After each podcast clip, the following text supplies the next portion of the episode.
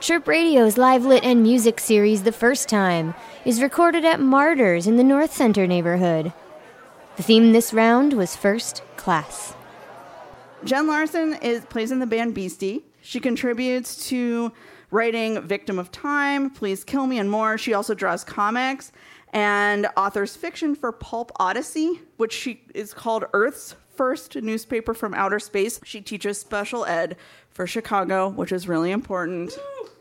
And she's working on a draft for book, first book. You can find links at disappearingmedia.com. Big round of applause for Jen Larson.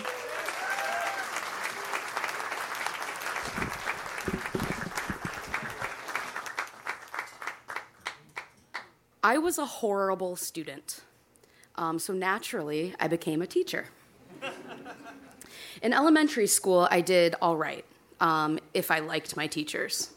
If I didn't, I was kind of a jerk. Um, I had been diagnosed with ADD in third grade. Um, my mom was a paranoid nurse, so she was getting me tested for every disorder and disease. Um, but I'd been diagnosed with ADD in third grade, um, but I always got decent grades, so my mom didn't want to uh, medicate me. This ADD showed up a lot, though, and uh, by junior high, I'd figured out some tricks. I figured out how to pay the least amount of attention and get the best grades. Instead of paying attention, some of my activities included uh, one, talking to anyone near me. I would talk through entire class periods. I was that person um, I'm pretty sure people would avoid sitting next to uh, if they wanted to pay attention. Uh, two, being an avid note passer. Um, by eighth grade, I had figured out a really incredible way to pass notes by wrapping them inside uh, my pen around the ink chamber and like passing them down the row. Three, drawing comics and writing songs.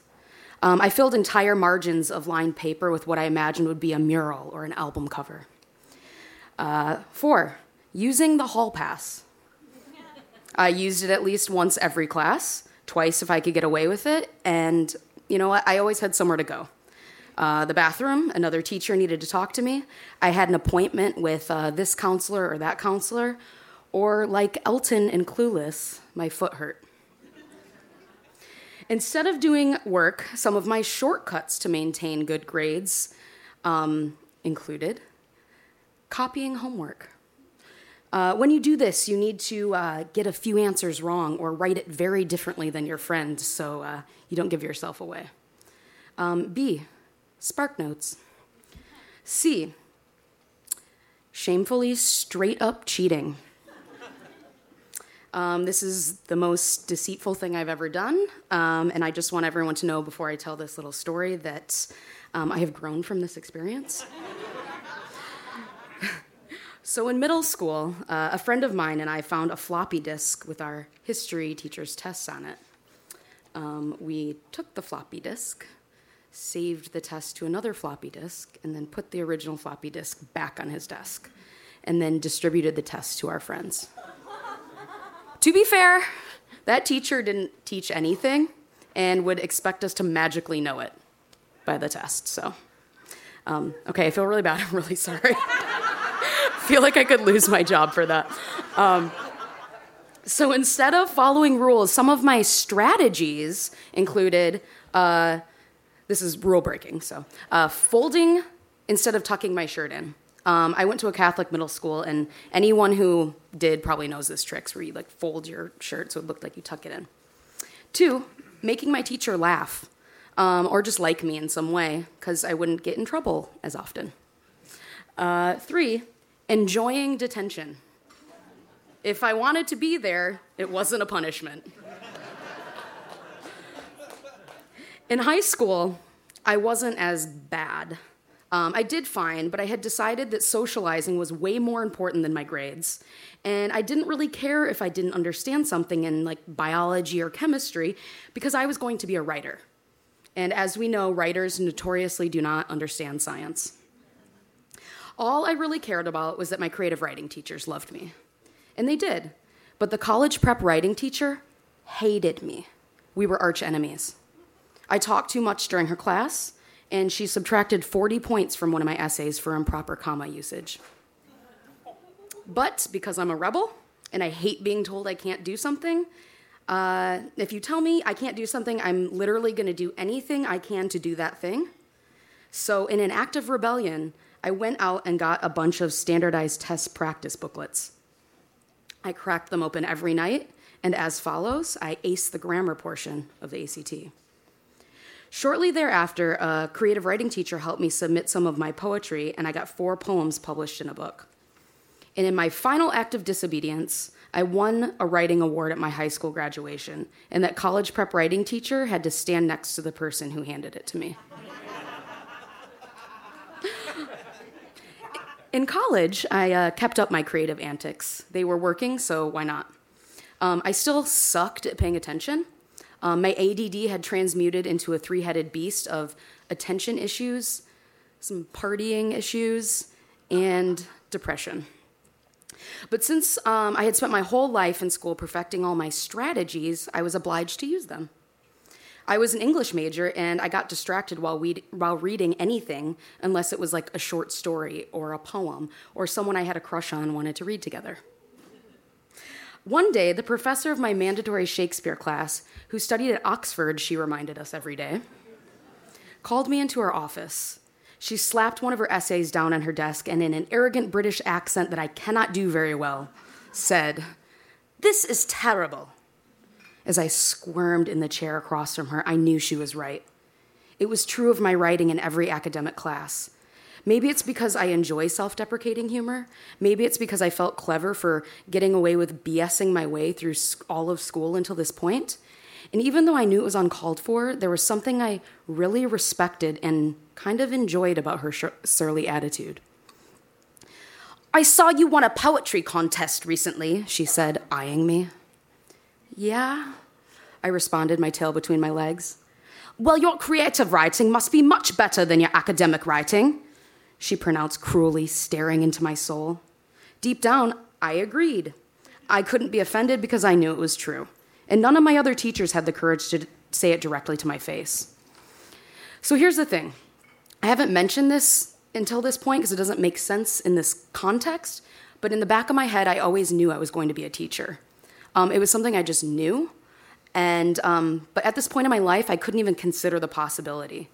Um, my dad was a teacher, and that was just like what a dad does. And as a BSing, cheating, lying ass, free spirit, I didn't want to follow rules, and teachers do rules. Um, I wanted to be creative, I wanted to break rules. Being a writer was the perfect job for my personality, even if I wasn't very good at it. Being a teacher was the opposite of my personality. For one, teachers wake up at the crack of dawn, and I'm a night owl. I loathe waking up early. Two, teachers have hundreds of thousands of papers to file and keep data on, and I'm hella disorganized. I'm much better now, but took took a long time. Third, teachers are confident and they know a lot, and I have always called my skills and abilities into question, and clearly so has everyone else. And as those things added up, and this voice in my head was telling me that I was going to be a teacher got louder and creepier, I had to fight with it. So I took a string of odd jobs after graduating college, um, and I always held on to them by a thread. If I wasn't disobeying my boss, I was showing up late, talking through my shift, miscounting the register. I worked at restaurants, at a rock shop, a garden store. I sold blood transfusion devices for some reason. And I don't know who let me do this, but I did some accounting work.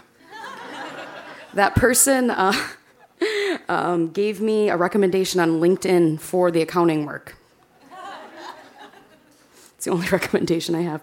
Um, Finally, when I was 25, I got a job working for Groupon. Like maybe some people here? No, all right. Well, one. Just one? You might get some of this then. Um, at first, I thought, cool, I get to write weird jokes and sit on a computer all day, surrounded by a bunch of like sexy people, and we're all secretly chatting each other and flirting and making out in the parking garage under the building. Maybe it's just me. Maybe. and like, if we're just gonna, you know, need to survive and pay bills and live in this ca- callous capitalist machine, this is the dream. That feeling lasted a few months before I was officially over it and uh, called to teach. And when you're called to do something, you know. The moment I knew I was called to teach was when I got fired from Groupon. I got fired apparently for missing a 10 a.m. meeting. One of those meetings that like everyone missed and you could just like get notes on from one of the four people there.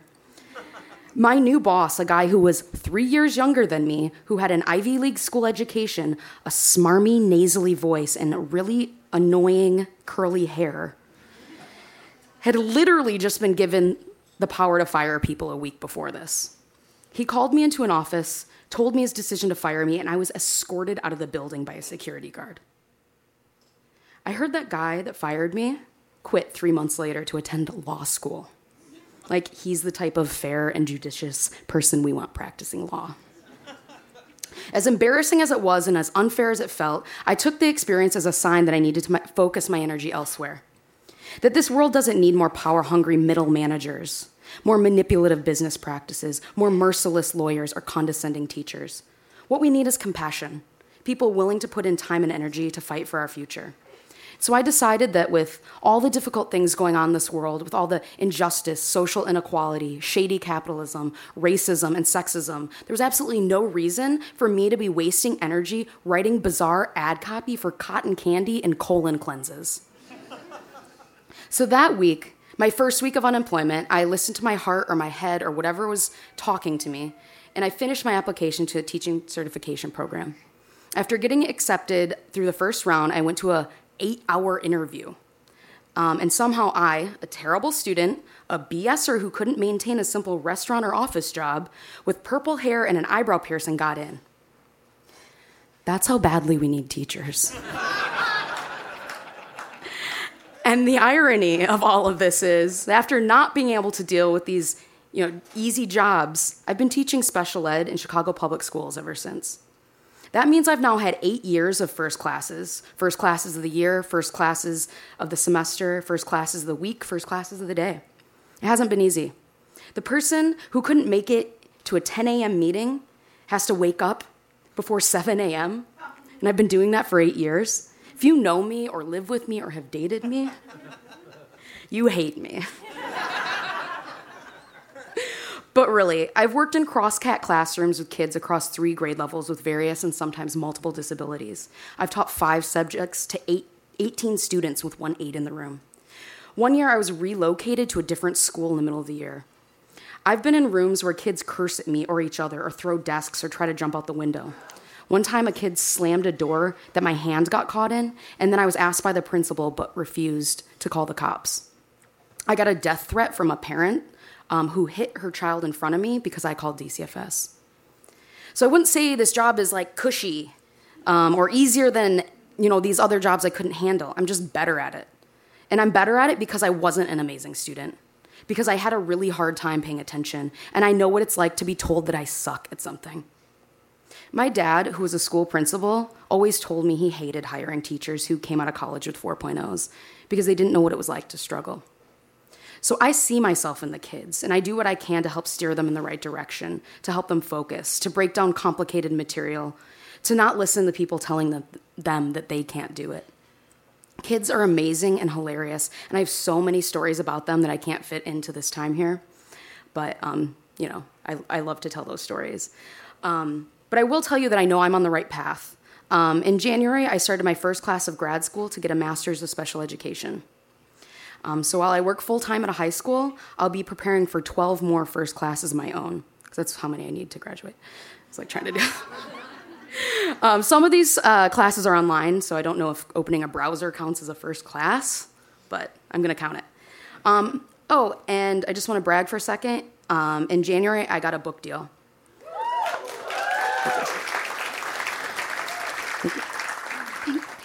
So, those writing teachers who told me I suck, and that editor boss at Groupon, who, you know, basically told me I suck, can suck it. Thank you.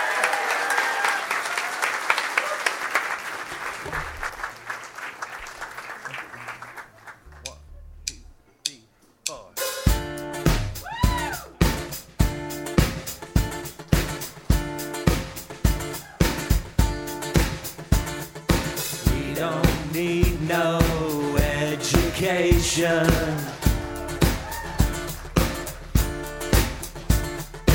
We don't need no thought control. No dark sarcasm in the classroom.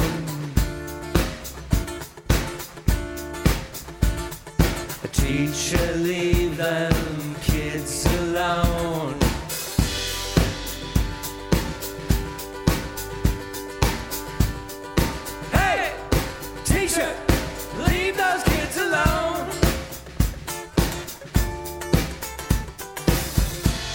All in all, you're just another brick in the wall.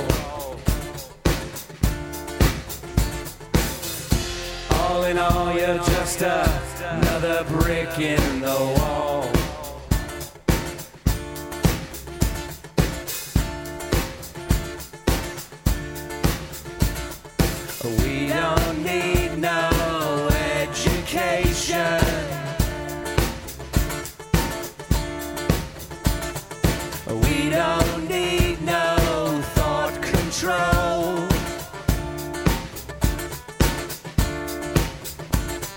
Dark sarcasm in the classroom.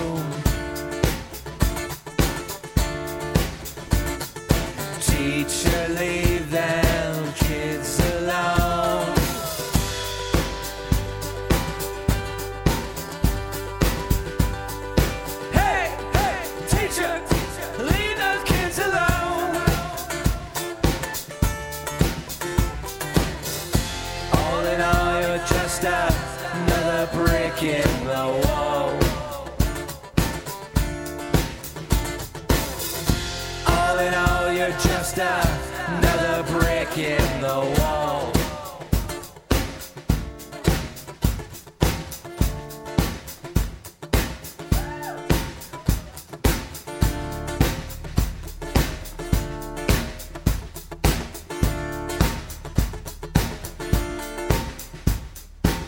Wrong, do it again.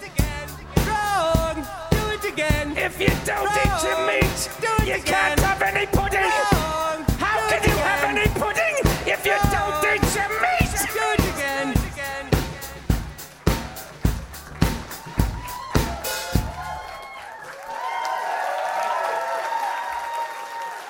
You can find this and other Chirp Radio interviews and podcasts at chirpradio.org/podcasts.